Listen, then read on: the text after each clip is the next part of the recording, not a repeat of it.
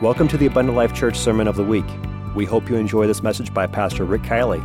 For more information about Abundant Life Church, please visit www.abundantlifechurch.org. Proverbs chapter 25. Welcome to all of our visitors today. We're so glad you're with us. Let's give our visitors a good round of applause. Thank you so much for being here.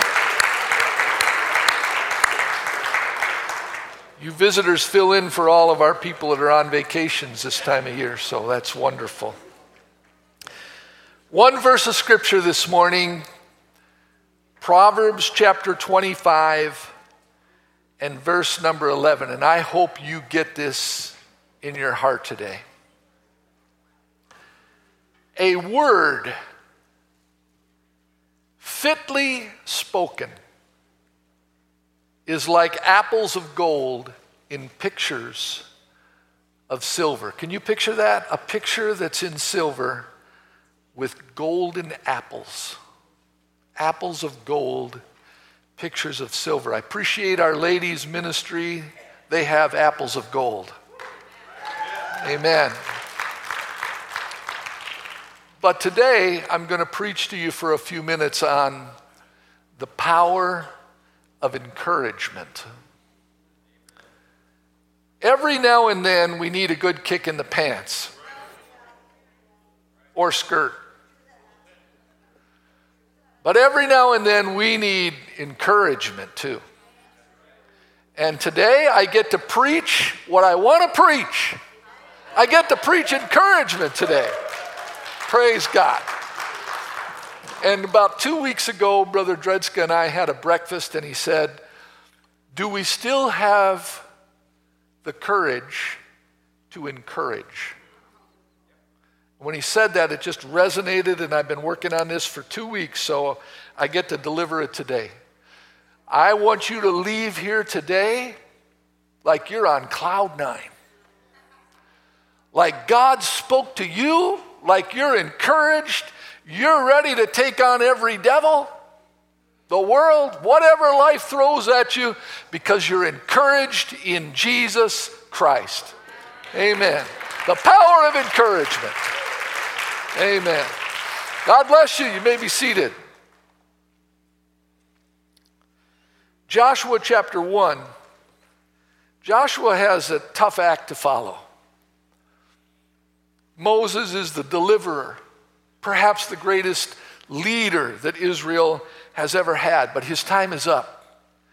And now Joshua is about to step in. That's a tough act to follow. And here's what God says to Joshua. Verse 5 of Joshua 1 There will not be any man that'll be able to stand before thee all the days of your life. As I was with Moses, so will I be with thee. I will not fail thee, nor forsake thee. Isn't that encouraging? That's encouraging. So be strong and of good courage. For unto this people you will divide for an inheritance the land which I swear on their fathers to give them. Only I remind you again be strong and very courageous. Do you know what people want in a leader? Lots of things, but one of them, the things they want, is they want somebody that's strong and courageous. They're not afraid. They've heard from God. They declare what God says. They're not afraid. Teach them to observe according to all the law which Moses, my, my servant, commanded thee. Turn not from the right hand to the left, that thou mayest prosper whither you goest. And this is what the people said to Joshua. That's what God said, but listen to what the people said and compare it to what God had told Joshua. All, this is verse 16, that you command us, we will do. And wherever you send us, we will go. You know, that's what every leader wants to hear. Whatever you say, that's what we'll do. Wherever you tell us to go, that's where we will go. According as we hearkened unto Moses in all things, so will we hearken unto thee. But here's a but. They use the word only, but it's the word but. But the Lord be with thee as he was with Moses. And whosoever is he that rebels against your commandment and will not hearken unto your words and all that you command him, he shall be put to death. But be strong and of good courage. What does God want from you?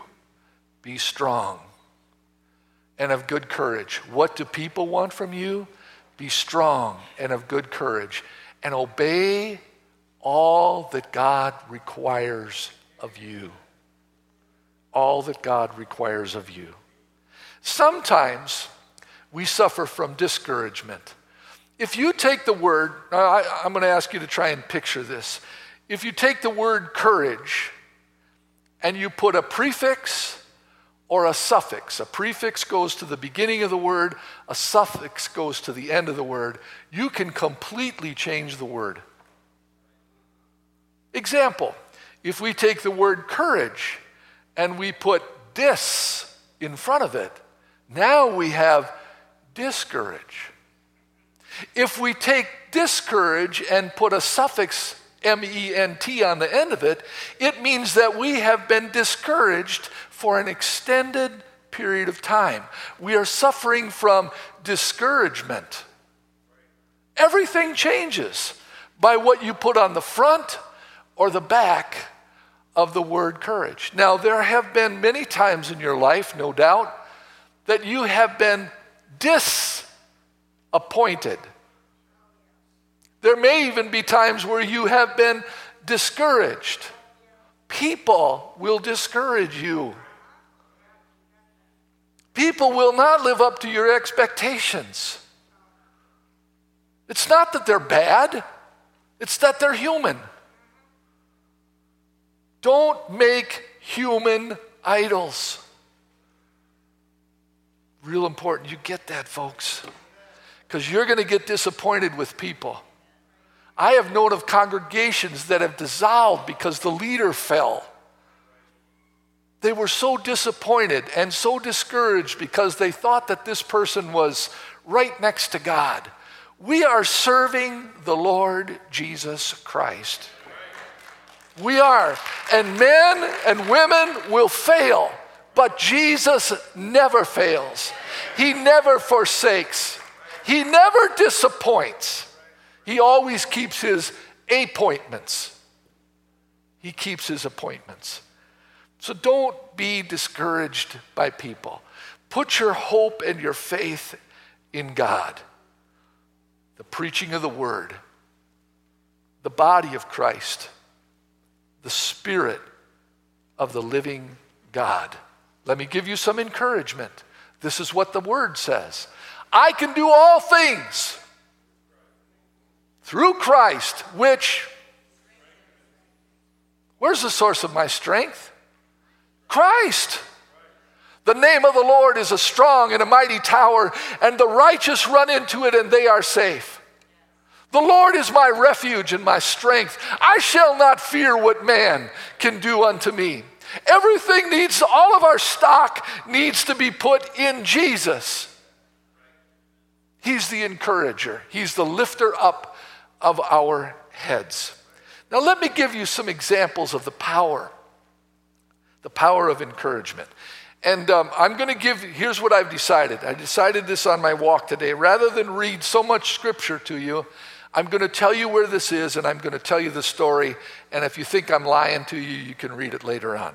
1 Corinthians chapter 17 talks about it talks about a giant that has an entire nation in fear. His name is Goliath. And along comes this young man. I don't know if he was seven or 17, but he was not a man, he was, he was young. He was referred to as a boy, a youth. And this youth comes along and sees what's happening with Israel and with Goliath, and he says, This isn't right. Is there not a cause? Somebody needs to stand up to this guy because he's defied the armies of Israel and the God that they serve. And so he is allowed to get an audience. I don't know how, but somehow he got an audience with the king of Israel, the king named Saul, who was head and shoulders above all men in Israel. And he goes to the king and says, King, I'm willing to go fight the giant. I'm going to take him on. And Saul immediately brings him the opportunity for discouragement. You, you're just a little pipsqueak. You're not even a man. You, where's your armor? What's your history in fighting an experienced warrior like Goliath? You wouldn't stand a chance. And you know what? David would not accept discouragement. Ho, ho, ho, wait a minute, Saul. Let me tell you, let me give you a history lesson in my life. My father trusts me with the sheep. And while I'm out singing and taking care of the sheep, one day a lion came. You know what? I killed that old lion. Finished him off. It was no problem because God gave me the strength to protect the sheep. And Saul reared back and said, Really? You killed a lion? You, that little guy, you killed a lion? Yeah, I killed a lion. You said, You like to hear that? Let me give you some more encouragement about my ability with God. Another time there came a bear. Now he tells his Daniel Boone story. Pulls out the Daniel Boone story. When he was just a lad, he killed a bear. Yeah, I killed that bear. I grabbed him by his beard and I I slew that bear. And I want you to know, he, all the while, he is encouraging. That's what he's doing. He is encouraging Saul and saying, Hey, if God used me to kill a lion, and if God used me to kill a bear, this Philistine ain't no different than any of them. It's God, it's not me. It doesn't matter if it's a giant, a dragon, a lion, it doesn't matter. If God anoints me, I can kill this guy. And I believe that God is going to use me to destroy Goliath. I'll do to him the same thing I did to the lion and the bear. The power of encouragement from David to Saul caused him to go against his better judgment. And he said, All right, David. Nobody else is willing to do it. And David slew the giant. Or what about the time that that the children of Israel failed to protect the city. Let's talk about David a little more. The time that David failed to protect Ziklag, and the enemy came in and captured their wives and their children and, and burned down their city. And when they saw the smoke ascending and they got to the city and all, of, all that they valued had either been destroyed or taken, they wept for a good long period of time. And when they got done weeping and crying at their great loss, all of a sudden they got angry. And their anger was directed toward their leadership. They needed a point to attack. And they came against David. You can read about it. It's right here in uh, 1 Samuel chapter 30 and verse 6. And David was greatly distressed that doesn't sound like encouragement. See the dis? He was stressed, distressed. For the people spake of stoning him because the soul of the people was grieved, every man for his sons and his daughters.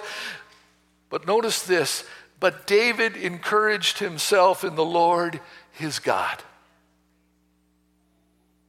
A picture, again, put yourself in David's position here.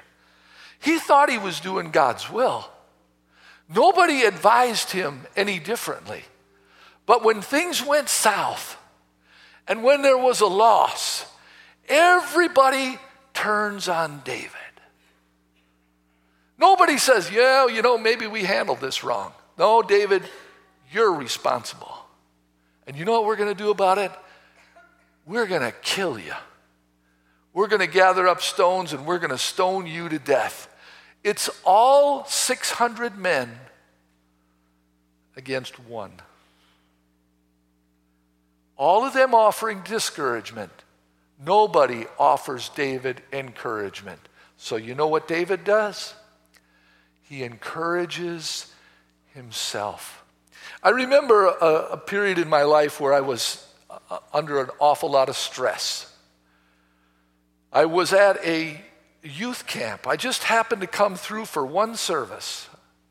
And I came through and I got toward the middle of the service. I can't even tell you what the preacher was preaching, but I'll never forget the altar call.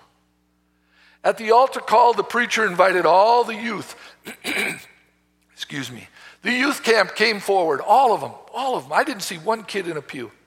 And they were all up there and they were praying with one another and they were having a great altar service. And I thought, boy, this guy really got his point across. He's a, he's a successful preacher.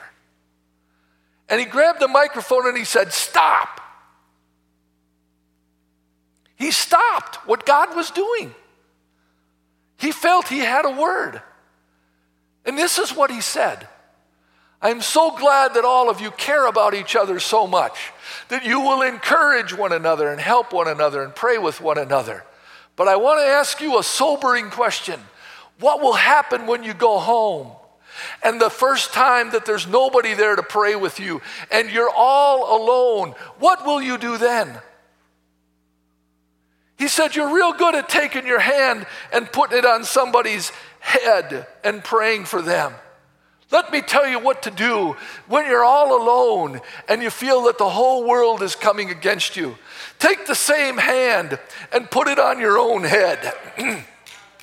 and take the other hand and put it over your own heart and encourage yourself and pray for yourself. If God can use you to pray and bless other people, God can use you to pray and bless yourself. Same hands, same encouragement, but bring that encouragement to your own life. And I've never, never forgotten that. And that's exactly what David did. And after David, and let me tell you what I think the encouragement was. I think he gave himself a history lesson. Here's how you can encourage yourself with words. I've been through this before. I've had tough times financially before, but I'm still standing. I still got a place to live. I'm still eating, I'm still warm, I've still got clothing and shelter. My wife still loves me, my family loves me. I've been through this before, and God has brought me through numerous times. And it might look pretty dark right now, but I trust God that He will be faithful, never leave me nor forsake me, no, not to the end of the world. That's how you begin to encourage yourself. You've been through tough times, but give yourself some history lessons. I've killed a lion, I've killed a bear. I killed a giant. I had 600 men against me. But when I went to God and I said, God, what do you want me to do next? He said, Pursue your enemy, overtake your enemy, and recover all that your enemy has taken from you. And when he did what God asked him to do, he ended up with a spoil. He ended up with more than he had had before, all because he was able to encourage himself in the Lord. Let me give you another example. I want to tell you a story from Acts chapter 27. And again, you can read this story on your own. But here's the story Paul has appealed to Caesar and he's headed for Rome.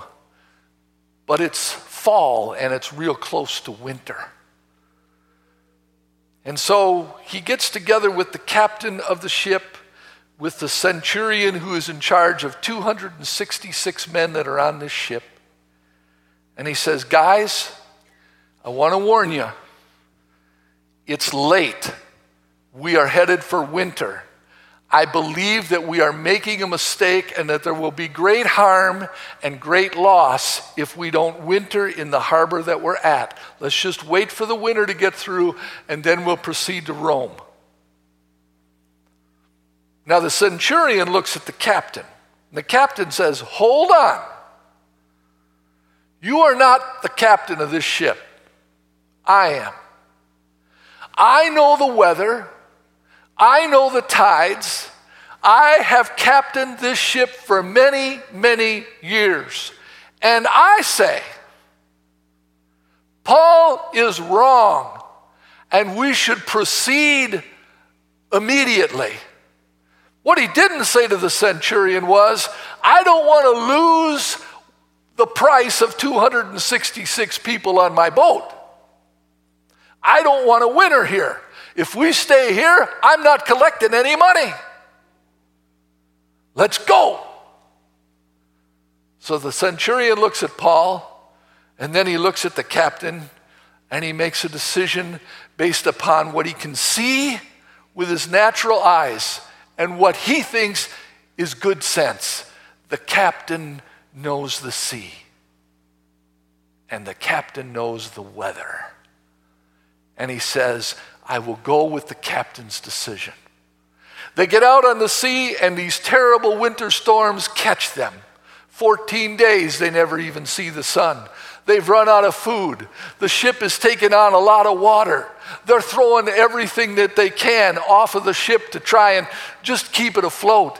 They feel that they are all going to be lost at sea. But one night, an angel appears. Because you see, there's one guy on this ship that has the anointing of God on his life. And that anointing requires him to appear before Caesar, so God is not letting this ship go down. And the angel appears to Saul and says, You go tell them that they are not going down and that they should be of good cheer, that they should stay on the ship. So Paul goes to the captain of the centurion and he says, Well, I warned you. I told you. You should have never left the harbor.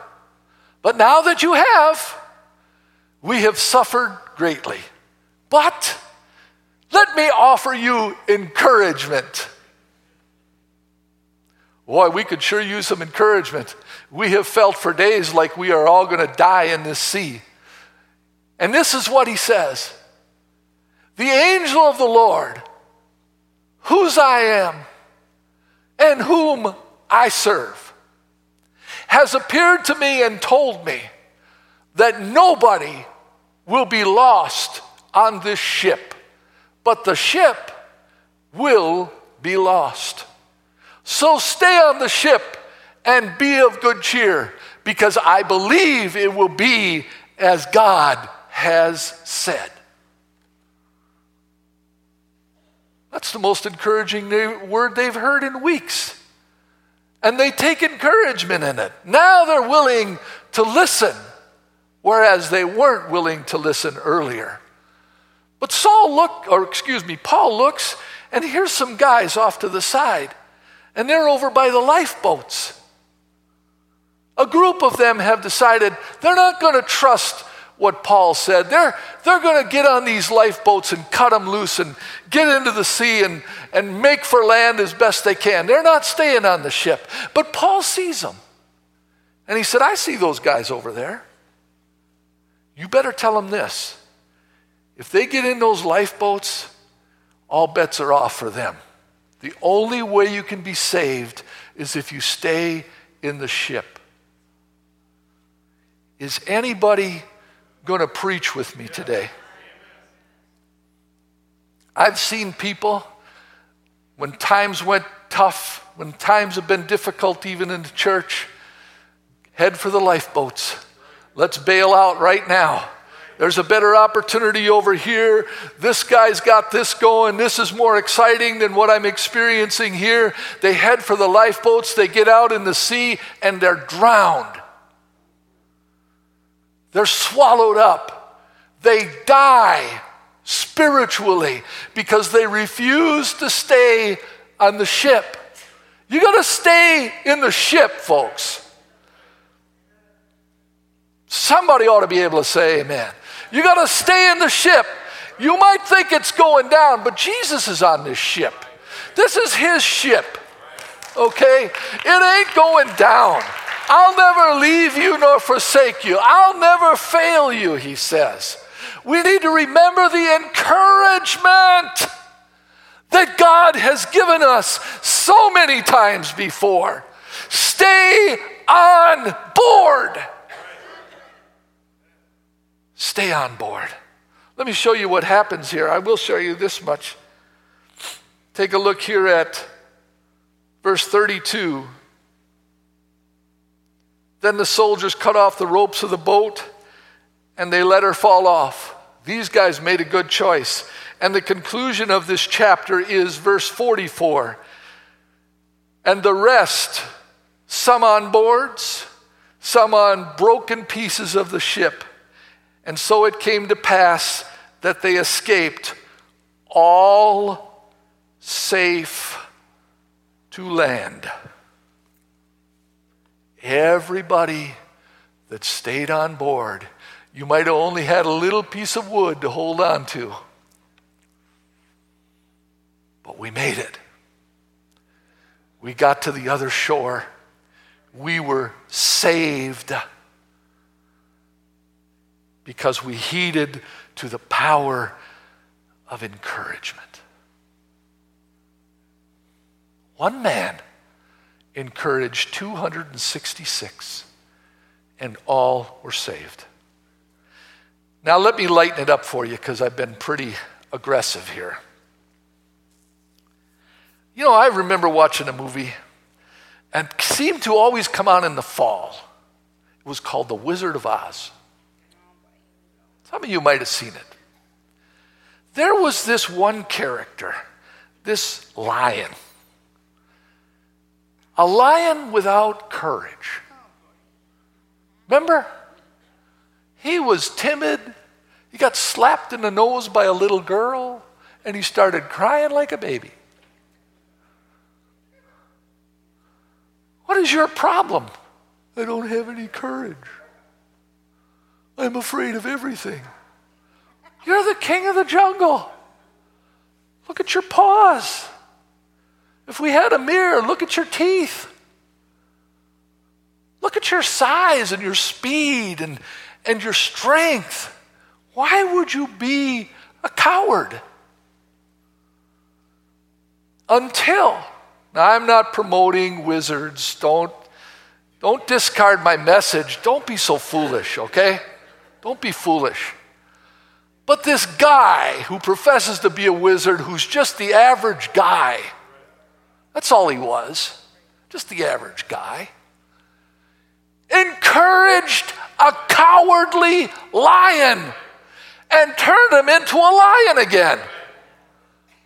I'm trying to do the same with you. There's going to be times when you don't feel you have any courage.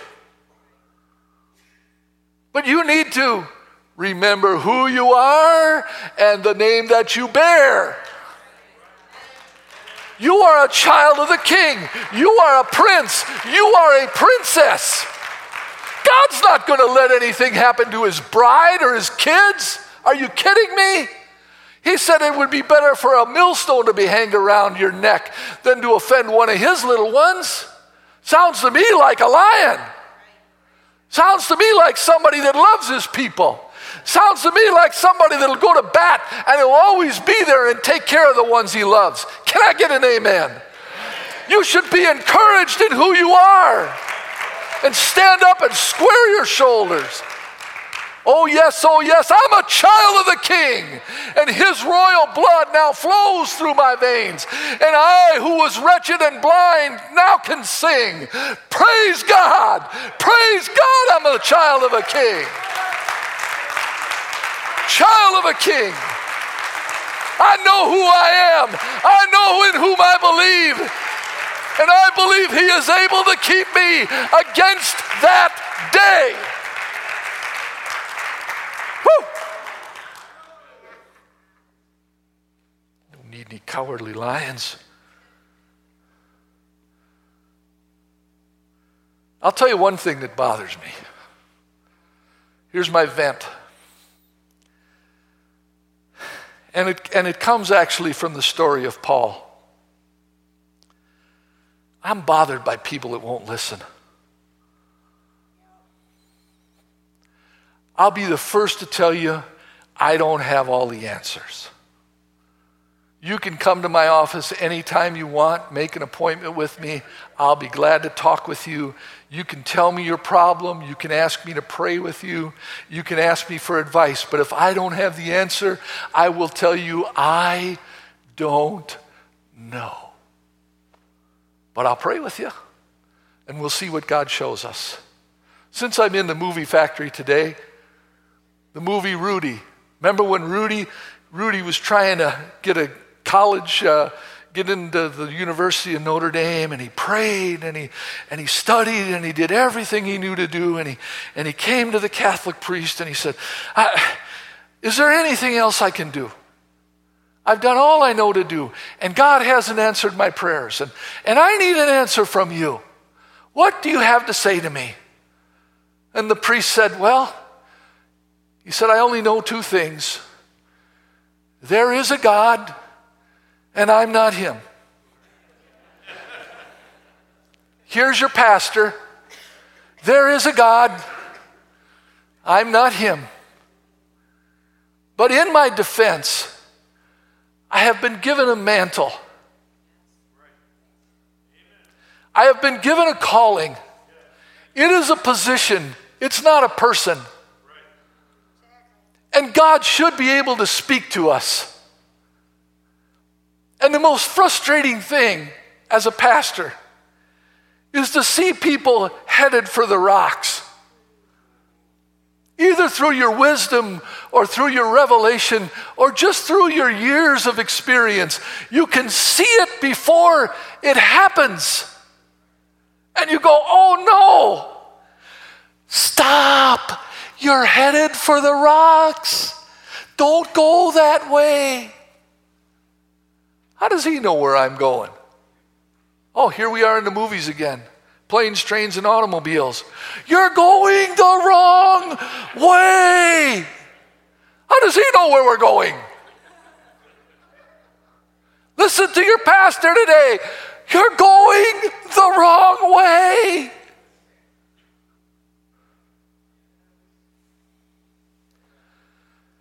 And it's so frustrating to see dead people on the highway of life when it didn't have to happen. Blessed are your eyes, Jesus said, for they see, and your ears, for they hear.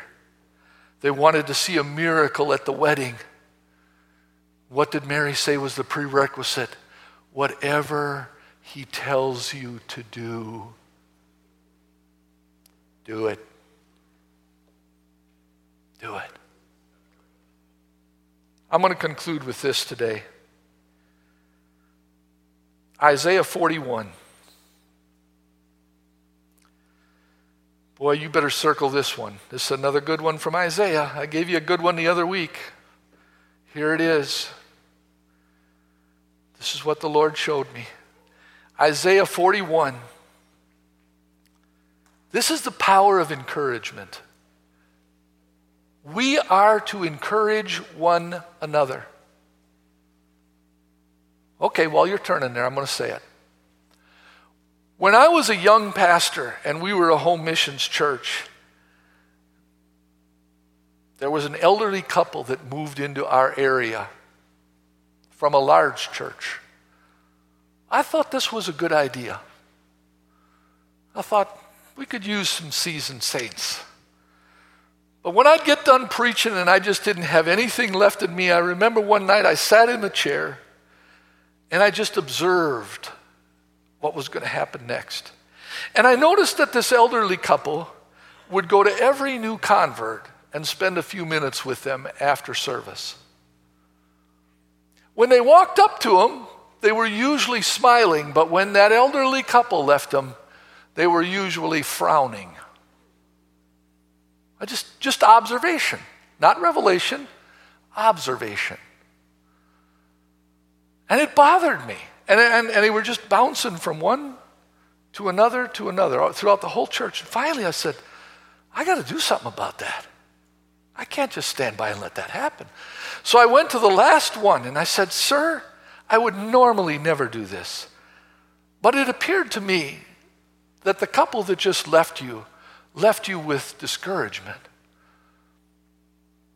What did they say?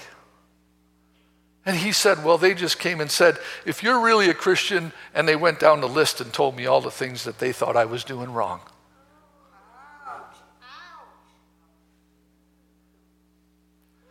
So I went to the couple and I said, I'd like to meet you at my house tonight after service. It was a Wednesday night.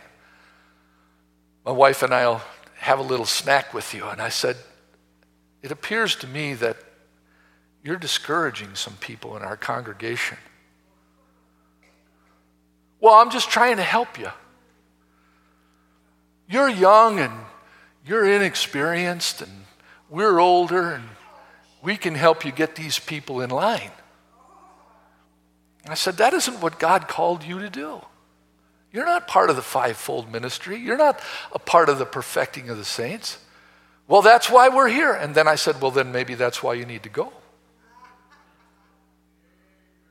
Quench not the spirit. Obviously, these new converts are quenching your spirit, so you need to go back where you came from. It's one of the few times I had to do that. When people when you leave people's presence, are they smiling or frowning? Are they glad that you had a word of encouragement, a word fitly spoken that encouraged them, that lifted them up? Maybe with the next time you walk away from somebody and get about 10 feet away, you ought to turn around and look and see how they look now. And if they're smiling, attaboy, you did a good job. Recognize the power of encouragement. Here's the last verse Isaiah 41, verse 6. They helped everyone his neighbor, and everyone said to his brother, Be of good courage. What's happening here? We're encouraging one another. We're helping one another. Brother Larson, thanks for your help on all those moving crews. Us old guys are still got it in us, don't we? Help. Well, that's not my ministry. I'm a teacher. I'm a preacher. Your ministry is encouragement.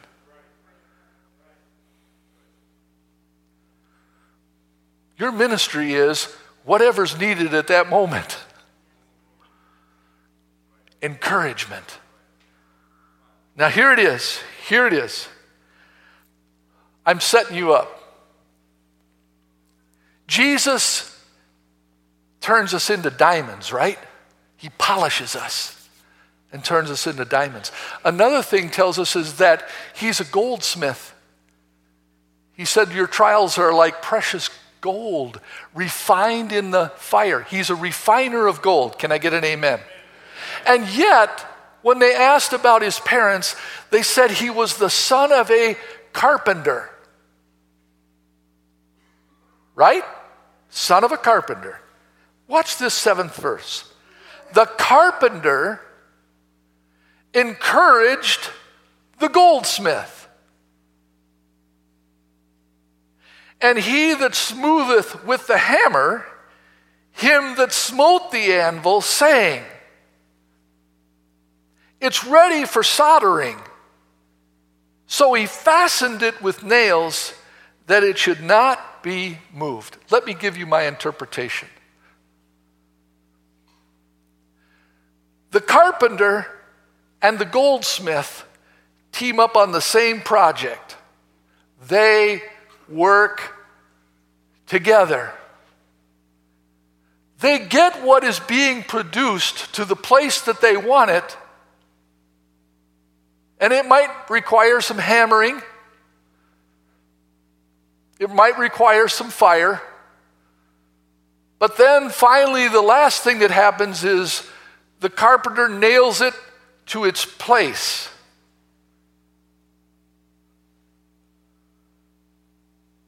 Its place, where it belongs, so that it will not be moved. Is anybody preaching with me? That's not where I want it. Well, that's where it belongs. That's what it was created for. That's what it was shaped and refined for.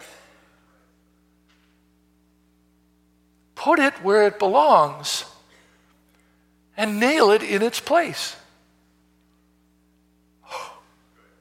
Everybody's got to know their place in the body. The carpenter and the goldsmith are working on our lives. The anvil. Nobody wants the anvil or the hammer. Nobody wants the fire. But it's all part of the process for what God is making of your life. The clay doesn't say to the potter, Make me this. The clay says, Make me anything you want me to be. Use me for whatever service you have in mind. I don't like your wheel. I don't like your tool that cuts at me. But you know what's best for me.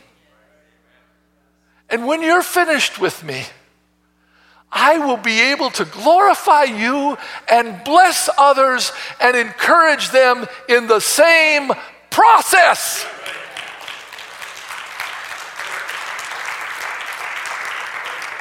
That's it, folks. I'm done. Let's stand together.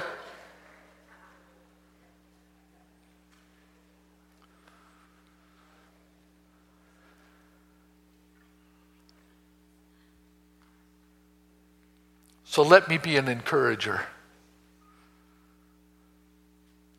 Now, I want you to visualize the word courage one last time. And I want to give it a prefix and I want to give it a suffix before I dismiss you today. The purpose of this message, the prefix is EN and I pronounce it as in, not n. And the suffix is meant. I meant every word I said. So leave here with encourage because that's what I meant to do. Jesus, I pray at this altar today, people will come and be encouraged by your Spirit, just as they were encouraged with. Thank you for listening to this Abundant Life Church podcast. We pray it has strengthened your relationship with God and will continue to be a light unto your pathway to heaven. If you have any questions or comments regarding this podcast, please telephone our ministerial team at 262 965 5177 or email us at info at abundantlifechurch.org.